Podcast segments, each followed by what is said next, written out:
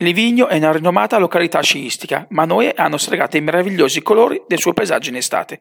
È per questo motivo che ti vogliamo consigliare 8 cose da fare a Livigno con bambini in estate. 1. Una giornata all'Arex Park, il parco avventura creato in un bosco di larici secolari. 2. Raggiungere la vetta del Carosello 3000. 3 percorrere il sentiero della cresta che da Carosello 3000 porta al rifugio Costaccia. 4. Andare alla scoperta della cascata della Valnera. 5. Immergersi nelle scenografiche vallate della Val Federia.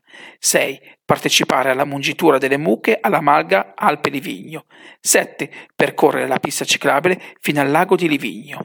8. Un pomeriggio di giochi all'Acqua Granda, il parco acquatico di Livigno.